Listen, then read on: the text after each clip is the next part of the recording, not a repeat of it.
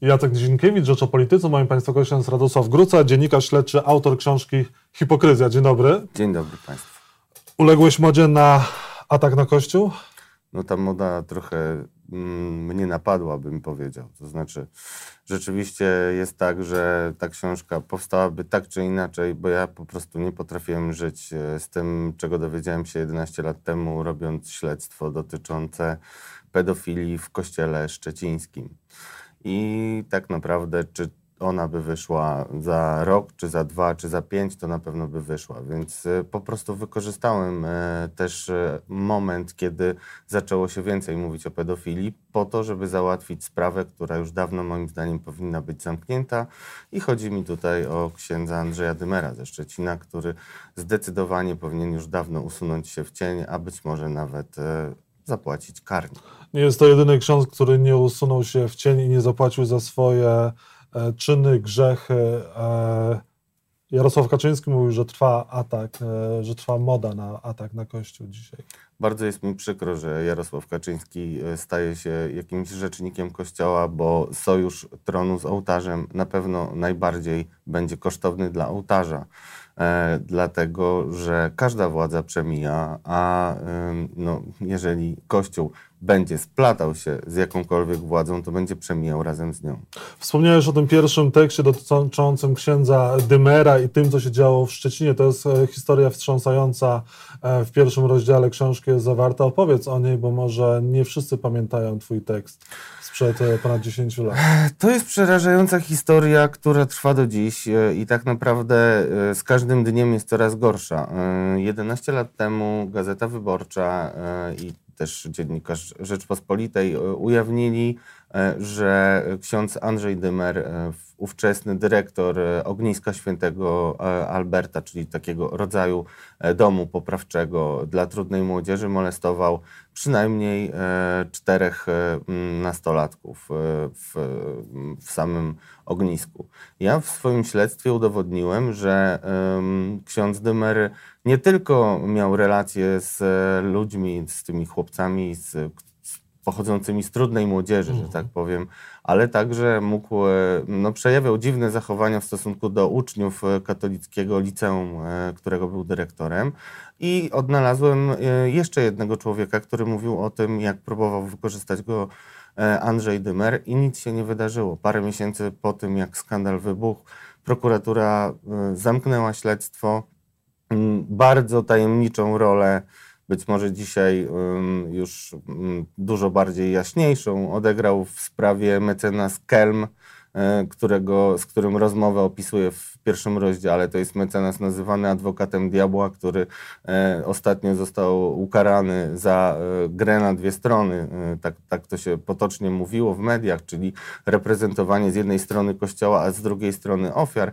Ale tak naprawdę należy powiedzieć, że to była po prostu cyniczna gra na rzecz kościoła, w interesie kościoła, po to, żeby mógł uniknąć przede wszystkim kosztów finansowych. I tutaj ten mecenas, który teraz ma roczny zakaz wykonywania zawodu, zgłasza się nagle do chłopców, e, oferuje im swoją pomoc, a okazuje się, że najprawdopodobniej było to coś e, na kształt sabotażu. E, tak przynajmniej dzisiaj wrażenie mają ci chłopcy. Więc sytuacja jest taka, że ksiądz, który jednak stoi pod ciężarem takich zarzutów, nigdy się z nich nie oczyścił w żaden sposób. Trwa nawet proces kanoniczny, to jest dosyć istotne w Gdańsku do dzisiaj przez 11 lat niezakończony. E, I e, no niestety, ale trzeba powiedzieć, że gdyby nie bierność polityków, zastanawiająca bierność polityków, no to taki człowiek w ogóle nie powinien występować w sferze publicznej. Jedną z bardziej wstrząsających sytuacji opisanych w tej książce są też e, gry księdza Dymera, jak on walczy z innymi duchownymi, jak e, wytyka im homoseksualizm, e, denuncjuje ich, no to jest, był, był jest bardzo sprawny gracz, taki, który miał dwie twarze. To jest też trudne do uwierzenia. To jest niewyobrażalne, ale nie byłoby to możliwe, jeszcze raz powiedzmy, gdyby nie bierność polityków. I to polityków teraz z Prawa i Sprawiedliwości, ale też z poprzedniej ekipy. No, wychowankiem księdza Dymera, czego specjalnie nie ukrywa, jest na przykład wiceminister Paweł Szyfernaker.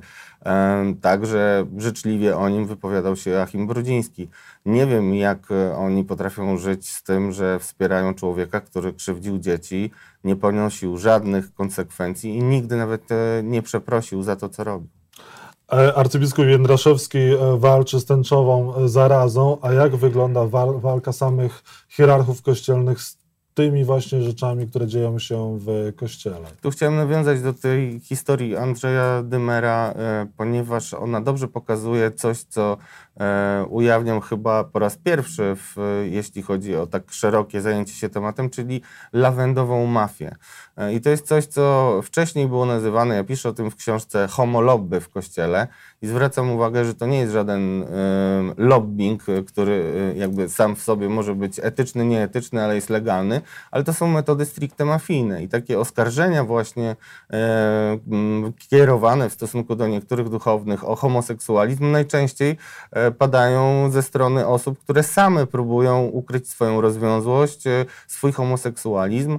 E, I e, ta frakcja, także zaczepiona w Watykanie, o czym też pisano w Sodomie, no, jednak nadreprezentacja homoseksualistów w kościele i to czynnych w Watykanie, no, ściśle współpracuje z lawendową mafią w, w Polsce no i służy przede wszystkim to temu, żeby ukryć własne grzechy.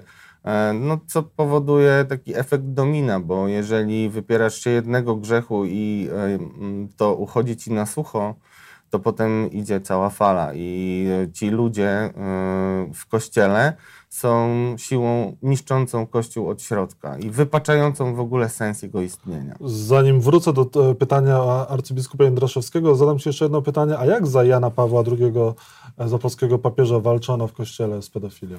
Nie walczono specjalnie i to jest duży błąd i to, to też tłumaczy trochę um, dramat tak naprawdę Ratzingera, e, papieża Benedykta który wyraźnie e, źle e, sformułował kierunki reformy Kościoła, to znaczy on chciał zaostrzać e, i zaostrzył w, w pewnej mierze na przykład dopuszczanie do seminariów osób homoseksualnych, a nie zauważył, że walcząc właśnie z, z jakimś rzekomym ruchem LGBT, tak byśmy dzisiaj nazywali, kolejne wcielenie, wcześniej to się nazywało gender, generalnie mówimy o osobach homoseksualnych, no pomija podstawowy problem, taki fundamentalnie niszczący i dużo poważniejszy w skutkach e, i w kosztach, e, jakie ponoszą ofiary, czyli w, e, jeśli chodzi o pedofilię. Mhm. I, i, I to był podstawowy błąd.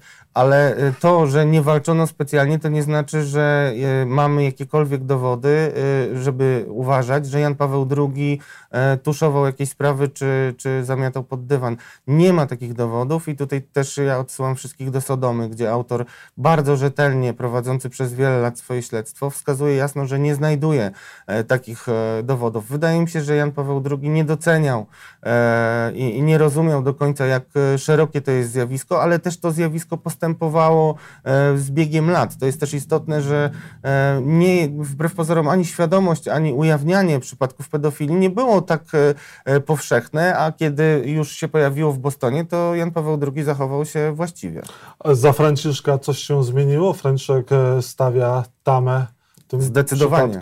Znaczy jeszcze nie widać tego, prawa? zdecydowanie się zmieniło. Przede wszystkim e, Franciszek jako pierwszy mówi o brudzie w kościele, o zepsuciu hierarchów e, e, i piętnuje właśnie lawendową mafię jako ten przykład e, skrajnego cynizmu i skrajnej hipokryzji. Jest też niewygodny w kościele, nie jest popularnym papieżem, przez wielu księży jest krytykowany, środowiska e, prawicowe również. No właśnie, ale to jest taki paradoks, że z jednej strony jest krytykowany za to, że że mm, wprowadza pewną tolerancję dla homoseksualistów, inaczej w ogóle podchodzi do osób homoseksualnych, e, w przeciwieństwie do takiego twardego skrzydła konserwatywnego kościoła, w którym, jak twierdzi Fredrik Martel, i ja bym się przychylał też patrząc na Kościół Polski, jest dużo homoseksualistów, czyli znowu mamy złodziej krzyczy łapa i złodzieja, tak? Więc to, to jest trochę taka sytuacja. Mówisz o tym, że politycy nie robią zbyt wiele nie robili Nic w sprawie walki z pedofilią, a przecież Jarosław Gowin jest jednym z tych polityków, który tak naprawdę wypłynął e, na walce z jednym z przypadków z, z, i, i, obnażył chyba też medialnie jednego z księży pedofilii. Tak, i powiem szczerze, ja osobiście zastanawiałem się, czy e, nie skrytykować trochę Jarosława Gowina, bo jednak e, najpierw rzeczywiście przyczynił się do tego, żeby ksiądz Dymer został przynajmniej na chwilę odsunięty, ale później, kiedy był już ministrem sprawiedliwości, to nie widziałem żadnych jego działań w kierunku wyjaśnienia tej sprawy e, i to jest dla mnie przykre. E, natomiast z drugiej strony, no nie ma innego polityka, który zrobiłby więcej niż Jarosław Gowin, więc e, oddajmy mu to jako zasługę raczej i jako wzór do naśladowania. Natomiast to, co dzieje się teraz, czyli ten sojusz tronu z ołtarzem, niszczący dla Kościoła, jak powiedziałem wcześniej, to jest właśnie ukuty na, na kanwie e, filmu Sekielskiego, e, filmu Claire i tego generalnie wzmożenia i większej uwagi skierowanej w stronę ofiar pedofilii. Zdecydowanie Kościół dzisiaj tak mocno E, sprzyja PiSowi, dlatego że PiS zapewnia mu, że jest bezkarny i że na przykład e, Zbigniew Ziobro, który najpierw chwali się, że wprowadza obowiązek denuncjacji pedofilii, 240 kodeksu karnego artykuł, przypomnę, no ja chciałbym spytać e, za pośrednictwem państwa, ile postępowań o ukrywanie pedofilii zostało wszczętych choćby, bo żeby jakiekolwiek było zakończone, to na pewno jestem pewien, że nie było. Ale, ale politycy PiS mówią, dlaczego zajmujecie się tak, tego typu przypadkami w kościele, one zdarzają się w każdej grupie zawodowej. Dlaczego nie zajmujecie się przypadkami wśród e, artystów, dziennikarzy, murarzy i tak dalej? Dlatego, że jest to instytucjonalny, e, po pierwsze, instytucjonalny mechanizm zamiatania tych spraw. E, po drugie, znaczy dlaczego tak mówi PiS? PiS mówi to po to, żeby zyskać sobie wsparcie Kościoła i je dostaje. E, czy PiS y, bardzo cynicznie moim zdaniem wykorzystuje trudną sytuację hierarchów, którzy y, są e, obciążeni e, tym ciężarem i nie zrobili nic przez wiele, wiele lat. To wszystko są ruchy pozorne. PiS wykorzystał to, żeby zawrzeć taki pakt o nieagresji, co najmniej, za co Kościół ewidentnie PiS wspiera i, i to jest chora sytuacja. Arcybiskup Jędraszowski ma tytuł do tego, żeby mówić o walce z tęczową zarazą i do tego, żeby wypowiadać się w taki pryncypialny sposób, w jaki to robi? E, mało, że nie ma. Jest ostatnią osobą, która powinna z Kościoła być rzecznikiem tego typu krucjaty, e, ponieważ nigdy nie rozliczył się ze swojej roli w aferze e, związanej z molestowaniem kleryków przez arcybiskupa Juliusza Peca. A przypomnę, że to biskup wtedy pomocniczy Marek Jędraszewski był tym, który namawiał księży do tego, żeby wspierali arcybiskupa e, Peca e, i namawiał ich do tego, żeby odstąpili od oskarżeń. Nigdy tego nie skomentował. Arcybiskupie Jędraszewski, bardzo proszę, żeby jasno arcybiskup najpierw powiedział o tym, jaka była rola arcybiskupa w sprawie Juliusza Peca e, i czy wtedy nie było widać tęczowej zarazy, bo taką tęczową zarazą e, ja nie widzę nic e, zaraźliwego i, chorego jakby w orientacjach seksualnych.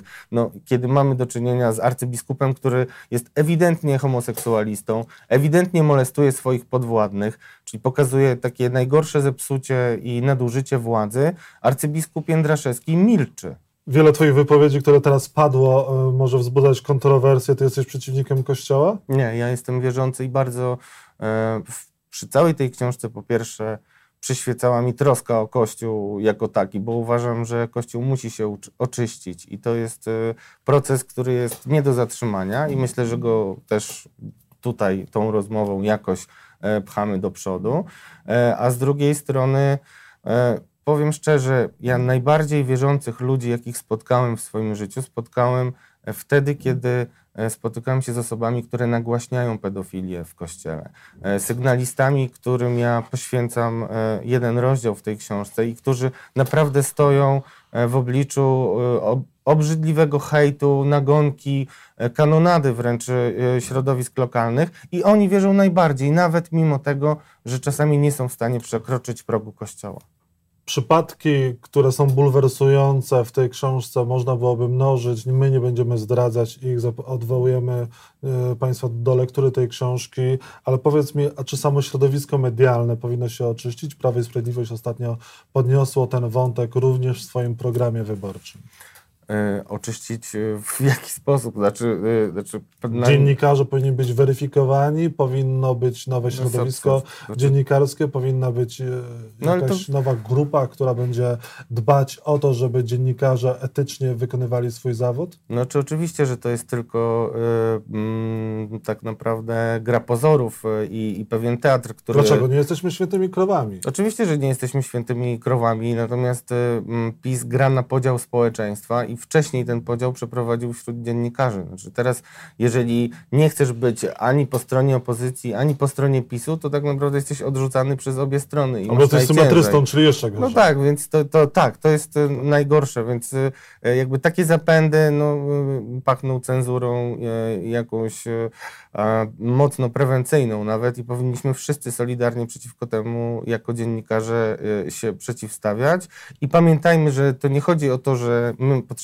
jakiegoś komfortu pracy, tylko jeżeli my będziemy mieli trudności w uzyskaniu informacji, a mamy je no, coraz większe w zasadzie z każdym tygodniem, to państwo wszyscy i obywatele nie będą mieli e, wiarygodnej e, informacji, nie będą mieli żadnych mechanizmów kontrolnych patrzenia władzy na rękę.